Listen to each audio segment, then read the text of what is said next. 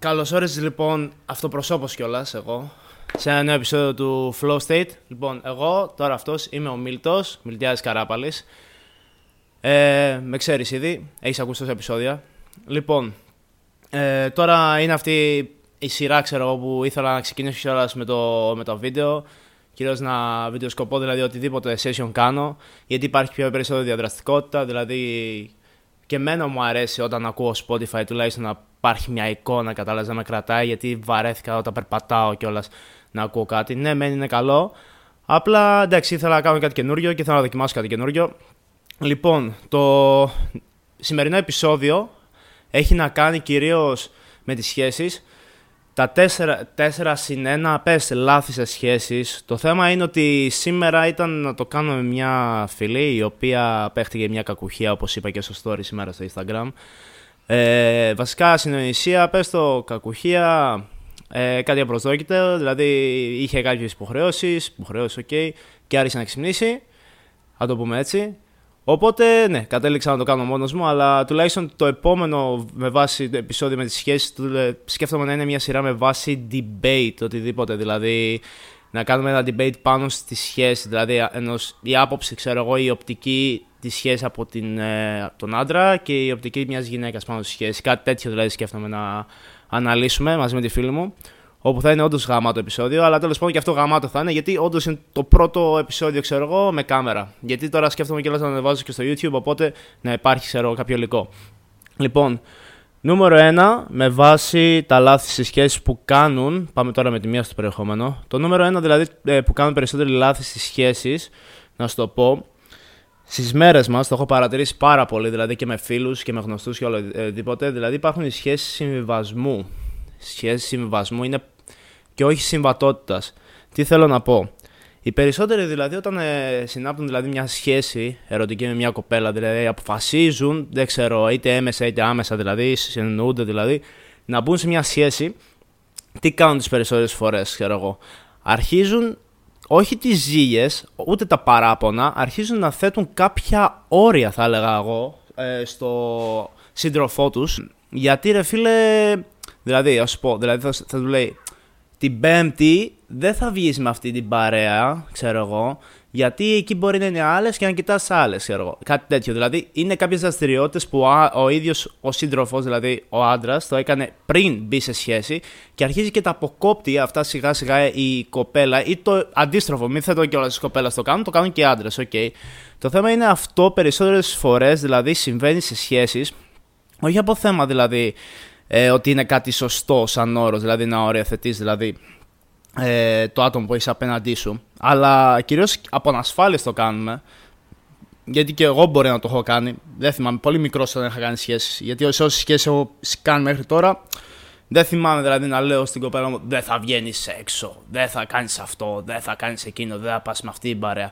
Εκτός υπάρχουν κάποια καταστάσεις σκηνικά τα οποία έχουν συμβεί, όπου υπάρχει ένα κοινό άτομο το οποίο ξέρεις έχει κάνει κάποιες κινήσεις εγώ παραπάνω, ε, όπου εκείνη την ώρα λέω οκ, okay, μήπως λίγο να το προσέξεις αυτό. Αλλά το θέμα όσον αφορά τις σχέσεις συμβασμού, θέλω να σου πω είναι ότι σταματάνε να κάνουν πράγματα οι άνθρωποι που συμβαίνουν σε σχέση που έκανε προηγουμένως. Δηλαδή θα, δεν είναι μόνο με, το, με την έξοδο, είναι και με τις δραστηριότητες, δηλαδή και με τα χόμπι. Δηλαδή αρχίζουν και παρατάνε διάφορα χόμπι τα οποία έκαναν. Δηλαδή είχες έναν το οποίο, ξέρω εγώ, πήγαινες στο γυμναστήριο, ξέρω εγώ, τέσσερις φορές την εβδομάδα, πέντε. Μετά τα ξεκίνησε, ξέρω εγώ, να είναι με την κόμενα και όλα αυτά.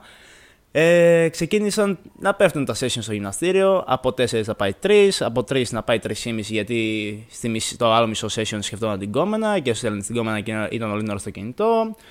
Ε, και τα τρεις γίνονται δυόμιση. Και μετά γίνεται ένα. Και μετά γίνεται μπουλούκος. Και σταματάει δηλαδή να ασχολείται περισσότερο με τον εαυτό του και δίνει, ενδίδει πάρα πολύ αυτό στη σχέση. Όπου αυτό συνδέεται κιόλας άρρηκτα με το επόμενο επιχείρημα που θα σου πω. Είναι ότι υπάρχει μεγάλη και γρήγορη απότομη επένδυση, όχι χρόνου, και ποιοτική επένδυση πάνω στη σχέση. Τι θέλω να πω.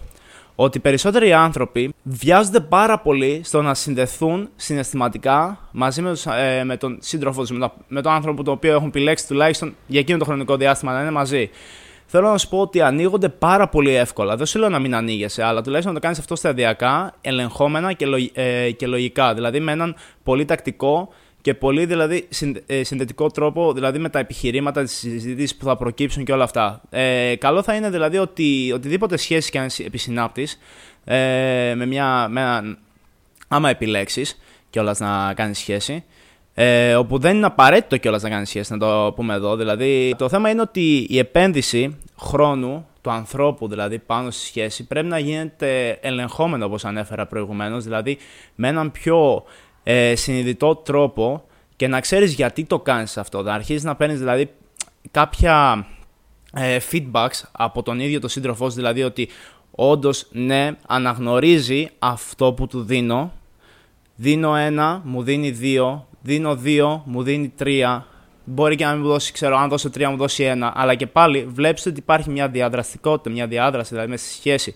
Αυτό ουσιαστικά θα πρέπει σιγά σιγά να το παρατηρείς. Γιατί ένα από τα πολλά πράγματα τα οποία όταν εν τέλει χωρίζεις μαζί με έναν άτομο, λες, α, δεν το ήξερα, δεν το κατάλαβα, ξέρω εγώ πότε θα χωρίσουμε, ξέρω εγώ, έτσι ξαφνικά έγινε. Όχι, ρε μαλάκα. Όταν είναι να χωρίσεις, ξέρω εγώ, ένα από τα πράγματα ε, το οποίο πέφτει είναι η έλξη, ενδιαφέρον και η προσφορά.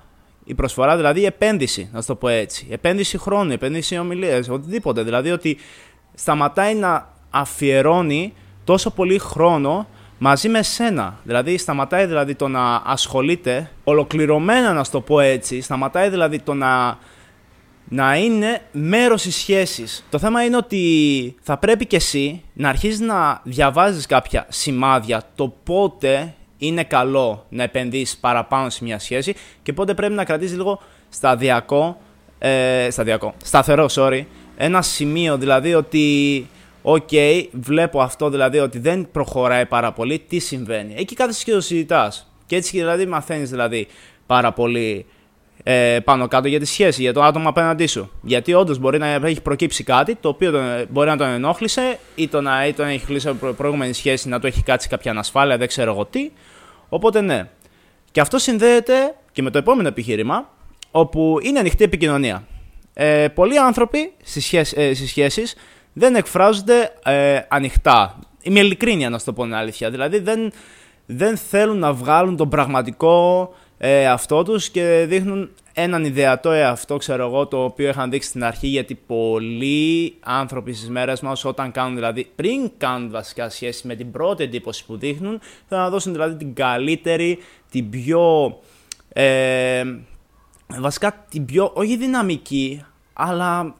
Την πιο φανταστική δηλαδή που μπορούν να σκεφτούν. Δηλαδή ότι θέλουν να δείξουν ένα ψεύτικο, να βάλουν μια, μια μάσκα δηλαδή και να αρχίζουν να παρουσιάζουν τον εαυτό τους με κάτι το οποίο δεν είναι ή μπορεί και να είναι, αλλά μπορεί και να μην είναι σε αυτό το σημείο το οποίο αυτό το υποστηρίζουν, να, το υποστηρίζουν πάρα πολύ ε, έμπρακτα, να το πω έτσι. Οπότε δεν είναι κάτι το οποίο πρεσβεύουν αληθινά. Γι' αυτό δηλαδή και βλέπεις πολλούς ανθρώπους δηλαδή, στις μέρες μας όταν πάνε να προσεγγίσουν μια κοπέλα, δηλαδή, όπου αυτό κυρίως θα ξέρεις, αυτό συμβαίνει περισσότερο από τους άντρες. Εντάξει, οι άντρες θα κάνουν την πρώτη κίνηση, δεν λέω, αλλά το θέμα είναι ότι ε, οι άντρες συνήθως όταν προσεγγίζουν μια κοπέλα θέλουν να δείξουν ένα. Ε, βασικά είναι στη, βασίζονται πάνω σε κάποια επιχειρήματα, magic words.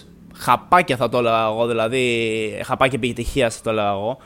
Το οποίο δηλαδή πιστεύουν ότι αν πουν αυτή τη φράση θα καταφέρουν να κερδίσουν το ελάχιστο ενδιαφέρον, το ελάχιστο χρόνο της κοπέλας. Δηλαδή, όπου αυτό είναι κάτι για τον μπούτσο, γιατί ρε φίλε, όταν πας να προσεγγίσεις μια κοπέλα, απλά πες τον αληθινό λόγο που την προσέγγισες. Δηλαδή, απλά εκείνη την ώρα κατέβεσαι, άρχισε να είσαι δημιουργικός, ευρετικός. Δηλαδή, βρες κάτι όταν κάνεις. Αυτό θέλω να σου πω, κυρίως τώρα αναφέρομαι και στους άντρες, είναι λίγο αηδία, το ξέρω, αλλά.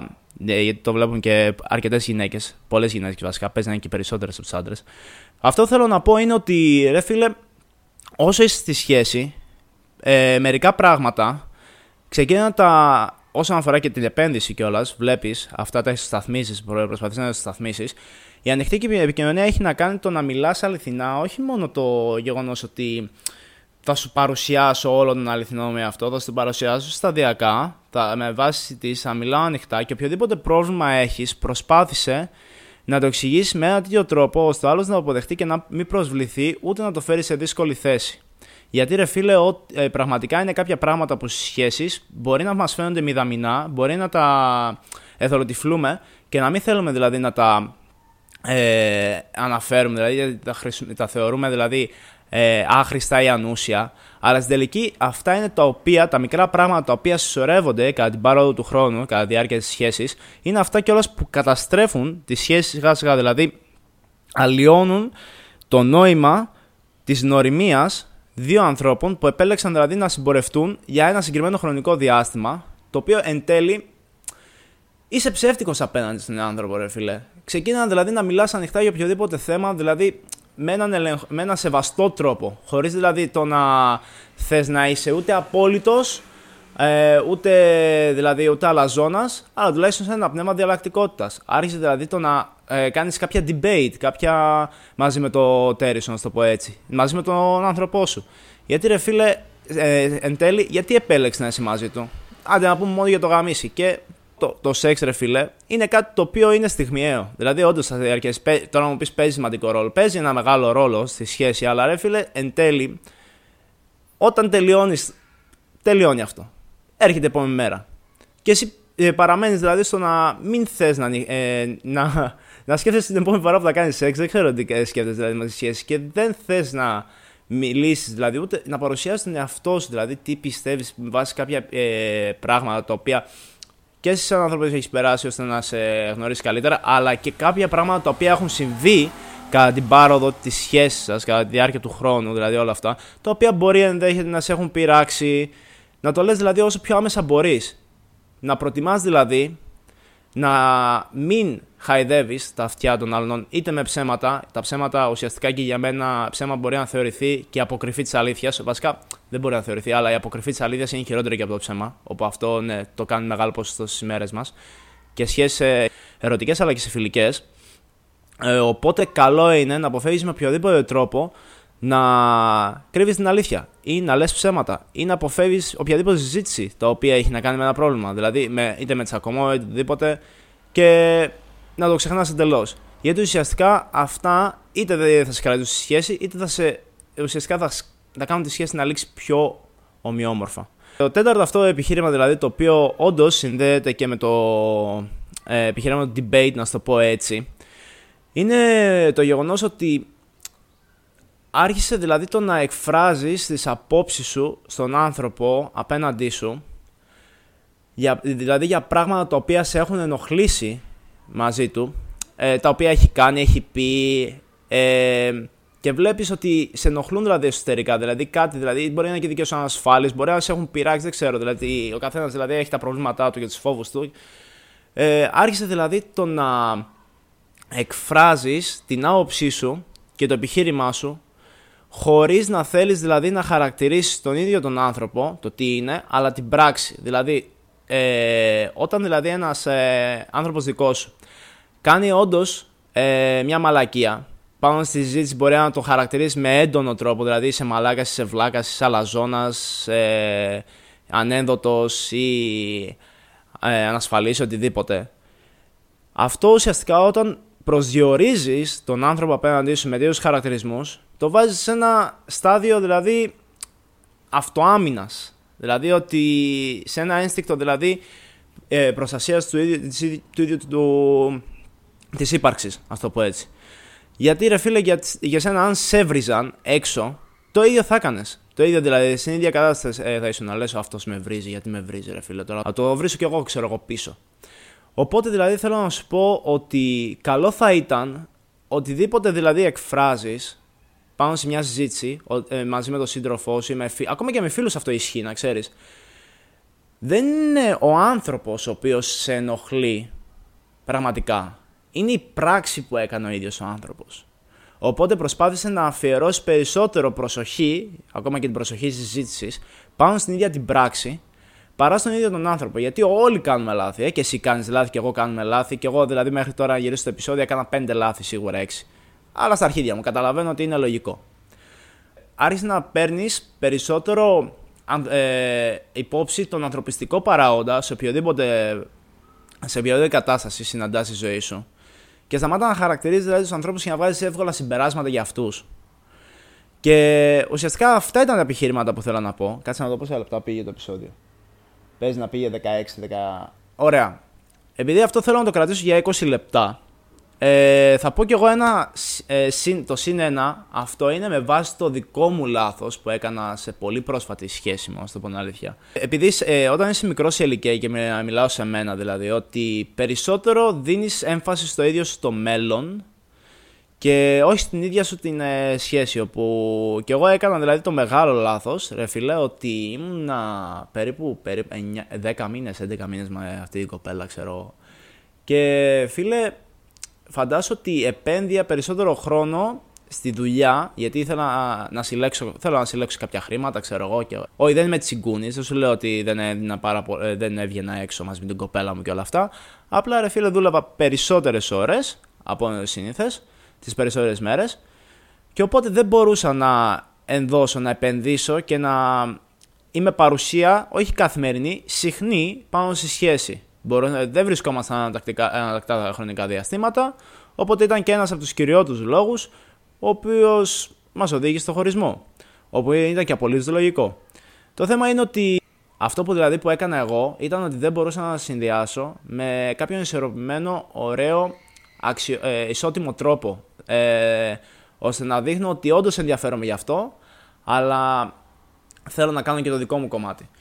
Κάποιοι άνθρωποι θα, βγουν ότι, θα πούνε κιόλας, ε, κανονικά πρέπει να βάζεις και τον εαυτό σου πάνω, ε, πάνω από μια σχέση. Δηλαδή, όντως πρέπει να βάζεις τον εαυτό σου πάνω από μια σχέση. Εντάξει, και εγώ το βάζω πάνω από τον εαυτό μου σε μια σχέση. Γι' αυτό ε, ε, επένδυα πάνω στε, στην εργασία και στο μέλλον μου, και, ώστε να πραγματοποιήσω κάποια μελλοντικά πλάνα που, έχω, που θέλω να τα κάνω. Οπότε και αυτό είναι ένα κομμάτι δικό μου πάνω στο θέμα της σχέσης που έχω σήμερα. Ε, Και αυτό που ήθελα να σου πω, ότι προσπάθησε, ακόμα και άμα σου αρέσει πάρα πολύ ο άλλος, τουλάχιστον να βρίσκεις λίγο χρόνο μέσα στη μέρα. Αυτό που έμαθα από αυτό το λάθος μου εγώ είναι ότι ακόμα και δεκαπέντε λεπτά να αφιερώσεις στη σχέση και να είσαι φυσική παρουσία, δεν σου λέω να παίρνεις τηλέφωνα, το έκανα κι εγώ, τα αρχίδια μου πήρα, ε, να είσαι φυσική παρουσία, δηλαδή δέκα με δεκαπέντε λεπτά, μην πεις ε, μία φορά την ημέρα, πες δύο, ε, μία ανά δύο μέρες. Νομίζω είναι κάτι το οποίο μπορεί να κρατήσει τα, ε, τα θεμέλια σταθερά ε, μιας σχέσης. Γιατί και εντάξει, εγώ π.χ. εντάξει, αν έχεις μια σταθερή δουλειά, οκ, okay, εκεί πάει αλλού το πράγμα, εγώ δεν ξέρω πώς είναι αυτό. Ξέρεις, είμαι μικρός, είμαι είκοσι τρία χρονών, δεν είμαι γκουρού, οτιδήποτε και αν σου λέω, δεν είμαι σύμβουλος ψυχικής υγείας ή οτιδήποτε. Απλά είναι ότι έχω βιώσει, ότι έχω μάθει μέχρι τώρα. Και αυτά παίζει να τα μετανιώσω, γιατί μπορεί να θέλω να προσθέσω κι άλλα, κι άλλα πάνω σε αυτά. Αλλά το θέμα είναι ότι κατάλαβα ότι ακόμα και να επενδύεις, αυτό που θέλω να σου πω, ένα τέταρτο ανά δύο μέρες αυτή η σχέση, άμα σου αρέσει όντως πραγματικά, ρε φίλα, όλο αυτό που βιώνεις, κάντο. Γιατί εγώ δούλευα σεζονικός. Εγώ εντάξει, είμαι, δουλεύω έξι επτά μήνες το χρόνο και μετά τους επόμενους κάθομαι, ξέρω εγώ. Αλλά ναι, δεν καταλάβαινα δηλαδή ότι ακόμα και τα μικρά πράγματα που κάνεις στη σχέση, εν τέλει, στο τέλος, σε ένα τελικό συμπέρασμα, αυτά μπορεί να μετρούσαν σε πολύ καλό βαθμό. Οπότε ναι, βλέπε και λίγο τα μικρά πράγματα που κάνεις στη σχέση. Βλέπε δηλαδή τις μικρές σιγά σιγά επενδύσεις. Αυτό ισχύει για το επιχείρημα της επένδυσης. Δηλαδή ότι βλέπε σιγά σιγά, κάνει μικρές μικρές επενδύσεις. Δεν σου λέω το να είσαι επιφυλακτικός και επίφοβος. Αλλά δες το λίγο πιο ρεαλιστικά το θέμα. Βλέ, Βλέπε αν υπάρχει ανταπόκριση. Βλέπε ότι α, αν ο άλλος το αναγνωρίζει την ίδια την αξία της πράξης σου. Οπότε ναι, αυτό ήταν σήμερα το σημερινό επεισόδιο. Πες να κράτησε πολύ... εντάξει, είκοσι πέντε λεπτά, πόσο κράτησε. Ε, ελπίζω να σου άρεσε πραγματικά. Τώρα σιγά σιγά θα ανεβάζω και όλα στα βίντεο έτσι ε, στο YouTube ε, και στο Spotify, και αυτό θα ανεβαίνει σε βίντεο στο Spotify. Οπότε ναι. Άμα σου άρεσε αυτό το επεισόδιο, αν είναι στο YouTube, κάνε ένα like, subscribe. Δεν περιμένω ποτέ να το πω αυτό. Ε, και στο Spotify, άμα, είσαι, άμα ακούσεις από το Spotify ή από το Apple ε, Podcast, κάνε ένα, ε, μια ακολούθηση. Είπα ακολούθηση κιόλας, είδες, το άλλαξα. Ε, κάνε ένα like ε, ή πενταστέρια, τι έχει, μια αξιολόγηση. Ε, και καμπανάκι αν θες να ειδοποιηθείς για τα επόμενα επεισόδια. Οπότε τα λέμε στο επόμενο επεισόδιο. Salute.